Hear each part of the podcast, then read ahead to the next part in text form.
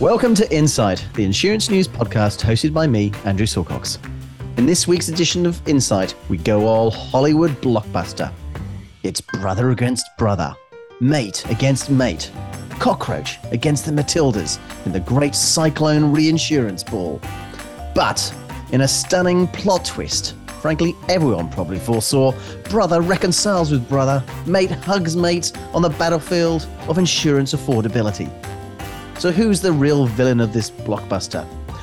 We ask proper Pom John about RACQ's remediation program on broken pricing promises. Hello, everyone. This week I'm joined by my entourage superstar and deputy editor Wendy Pugh, lead journalists and leading ladies Bernice Han and Miranda Maxwell, dastardly supervillain editor John Deeks, and a gratuitous cameo from Chairman Terry McMullen. Hello, Wendy. Oh, good morning, Andrew. You don't strike me as someone who's into blockbusters. I don't mind the odd blockbuster.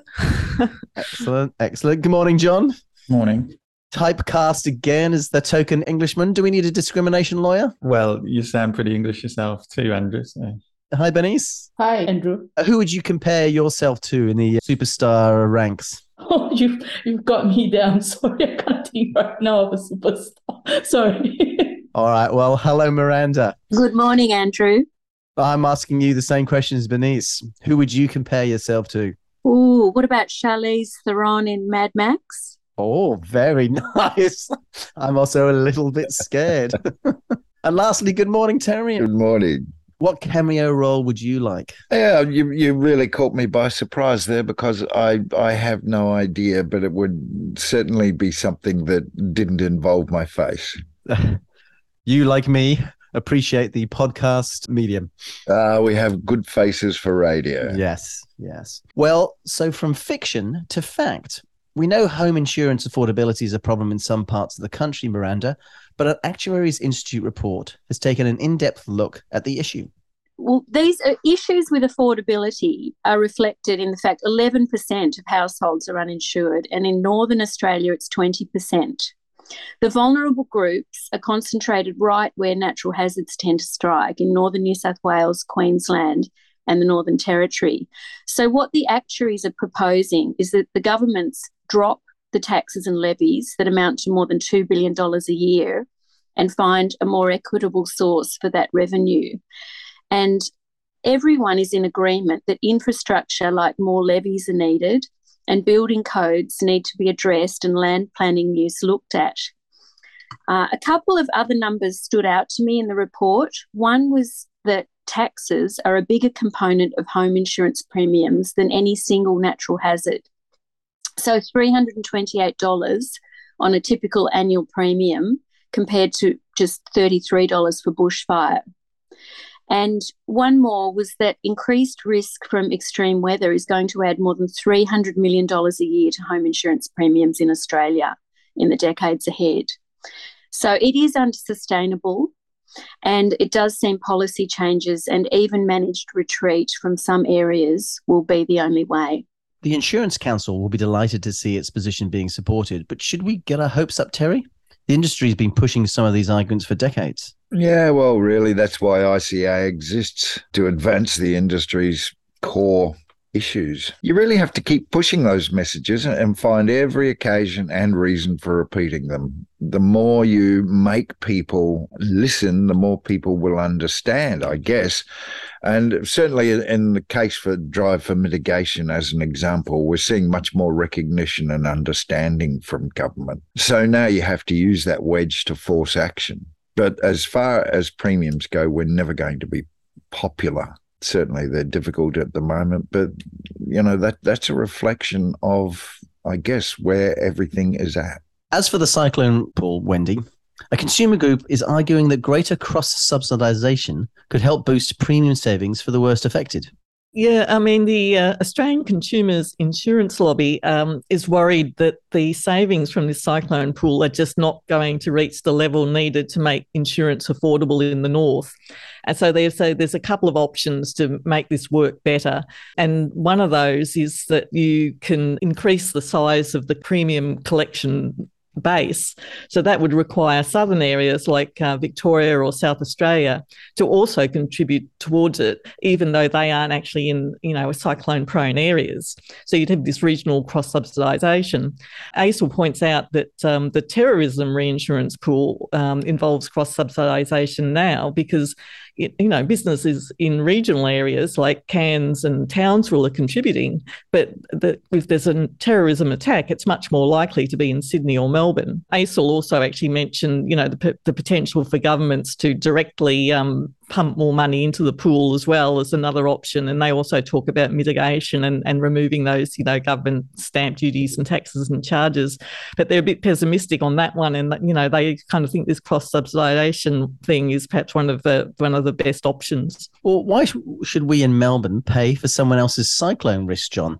They don't pay for my black clothes dye or uh, coffee addiction. Yeah, well, ideally, I guess we shouldn't. It's better if the uh, if the premium reflects the risk more directly, and then you know that has knock-on effects which can be positive in the long run such as putting people off from building in in more more risky locations. But um, you know we can get a bit too precious about this maybe. There's always some element of cross subsidization i think in in insurance. And you know we we have a problem in the north of the country don't we with cyclone risk and and people not being able to afford home insurance. So yeah, I mean, I think theoretically the industry would be against this sort of thing, but then, you know, it may be the best of a, a bad set of solutions, perhaps. I, I, don't know. Can I just make a, a point there, and, and that is that the cross subsidisation used to be the way across the whole industry, but really we've been trying more and more and more to be accurate in in assessing individual risks. The day was used to be that Northern Australia premiums seemed to be, you know, allocated based on the weight of a of a or the, the cost of a bushel of pineapples. I mean, it, it had nothing fixed in, in reality. Now it does, and I'd, I'd be disappointed to see us getting back to this argument that the south of the country is supporting the north. I'll just add one more thing to that. That there is already, I guess, what what the consumer group is saying is that there's already some cross subsidization in the scheme as is because the low risk properties are going to help bring down the premium of the high risk properties.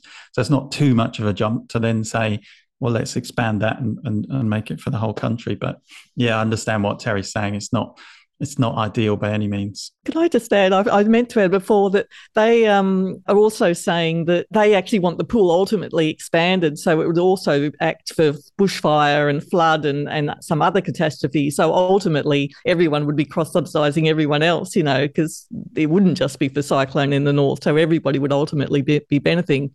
But their immediate priority is this getting the cyclone pool as it is to work properly. The Northerners are going to pay for our coffees.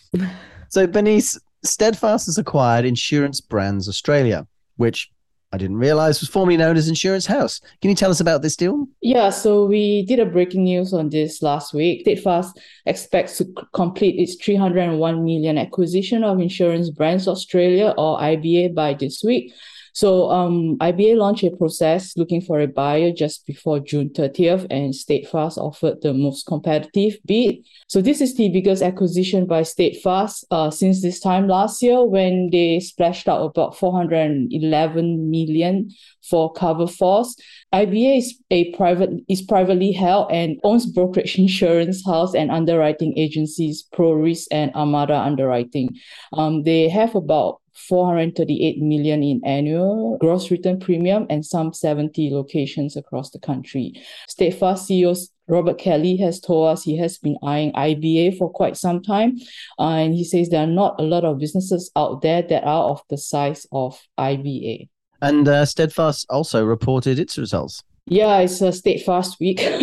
so it was another set of strong uh, numbers from Steadfast. Um, they increased their underlying revenues by about 26% to 1.14 billion. It's the first time that um, underlying revenues have exceeded 1 billion. Uh, and pre-tax earnings, also on an underlying basis, um, grew nearly 30% to 340.4 million. So much of the strong results have to do with organic growth and contributions from acquisitions that they have made in the past. So organic growth was about 13.3% and acquisitions 16.2%. Well, back to Insurance House or Insurance Brands Australia. That's uh, another large privately owned brokerage snapped up, Terry. Are there any left? yeah, I don't noted that, Robert Kelly was saying that there weren't a lot left. Yeah, there are still a few around, although many of them are, are already in, in some way affiliated with Steadfast or with Austbrokers already.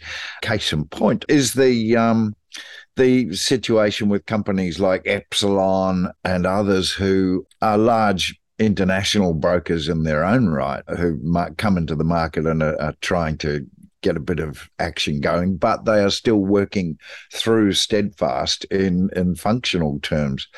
There are lots of reasons for larger brokerages like Insurance House and its other companies within insurance brands to, to see advantages in giving up total independence and joining a larger organization. The advantages of being totally independent as a broker aren't all they're cracked up to be. And and some of these owners and, and many of the biggies are owned in partnership, maybe wanting to acquire some capital for other personal projects, or they may just see more growth opportunities becoming available by belonging to the biggest brokerage in town or they may just want to slow down and and share the business burdens. There's there's lots of reasons for for um, moving across. Steadfast isn't the only organisation seeking to buy brokerages, of course. So so the market for them is pretty competitive, and it's a as as the it becomes more and more limited, so that there's uh, more and more money starting to flow. RACQ Insurance released details of its remediation program on broken pricing promises, Wendy. How big a problem is this? RACQ says it looks like it's going to be refunding about $200 million to up to 500,000 policyholders. So, I mean, it's not not a small thing. But they embarked on a review with KPMG after another insurer had highlighted some pricing problems. Then RACQ, as a result, ended up reporting its own issue to ASIC and broadening out its review to look more widely for problems and they you know release the details now of, of what they've found but um, a lot of this relates to flaws in product disclosure statements for motor cover, which apparently gave an impression that discounts were going to apply for optional extras when that wasn't the case. And separately, there were some other issues where people might have missed out on discounts where uh, that they were entitled to. Well, they're not the only ones who face these issues, are they, John? No, not not by a long way. We had QBE not not too long ago announcing that they were setting aside 110 million dollars for a customer remediation program after an internal review found some instances where pricing promises hadn't been fully delivered. And last year we had uh, a similar issue with IAG. Uh, where they put aside $238 million for, for past pricing issues.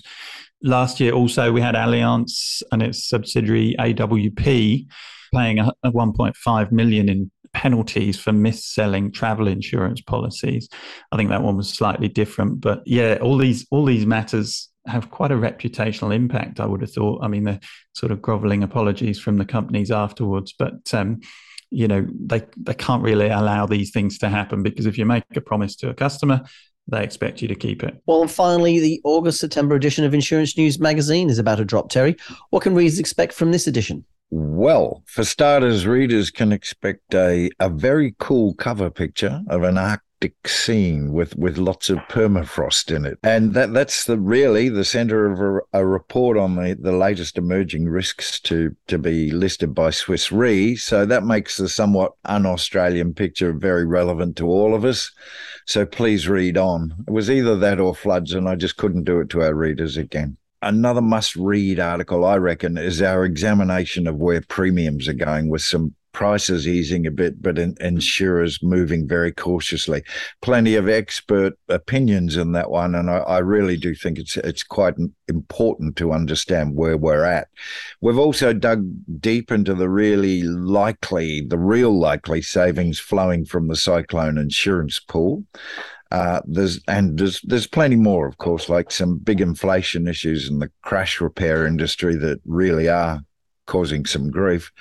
And as we say, if if it's relevant to insurance, you know, we'll cover it. So you'll find pretty much everything that you need to know about what's going on in depth in uh, the latest magazine. Well, thank you once again. That brings us to the end of this week's Insight podcast by Insurance News. Thank you to our uh, extended panel Miranda Maxwell, Bernice Han, John Deeks, Wendy Pugh, and Terry McMullen.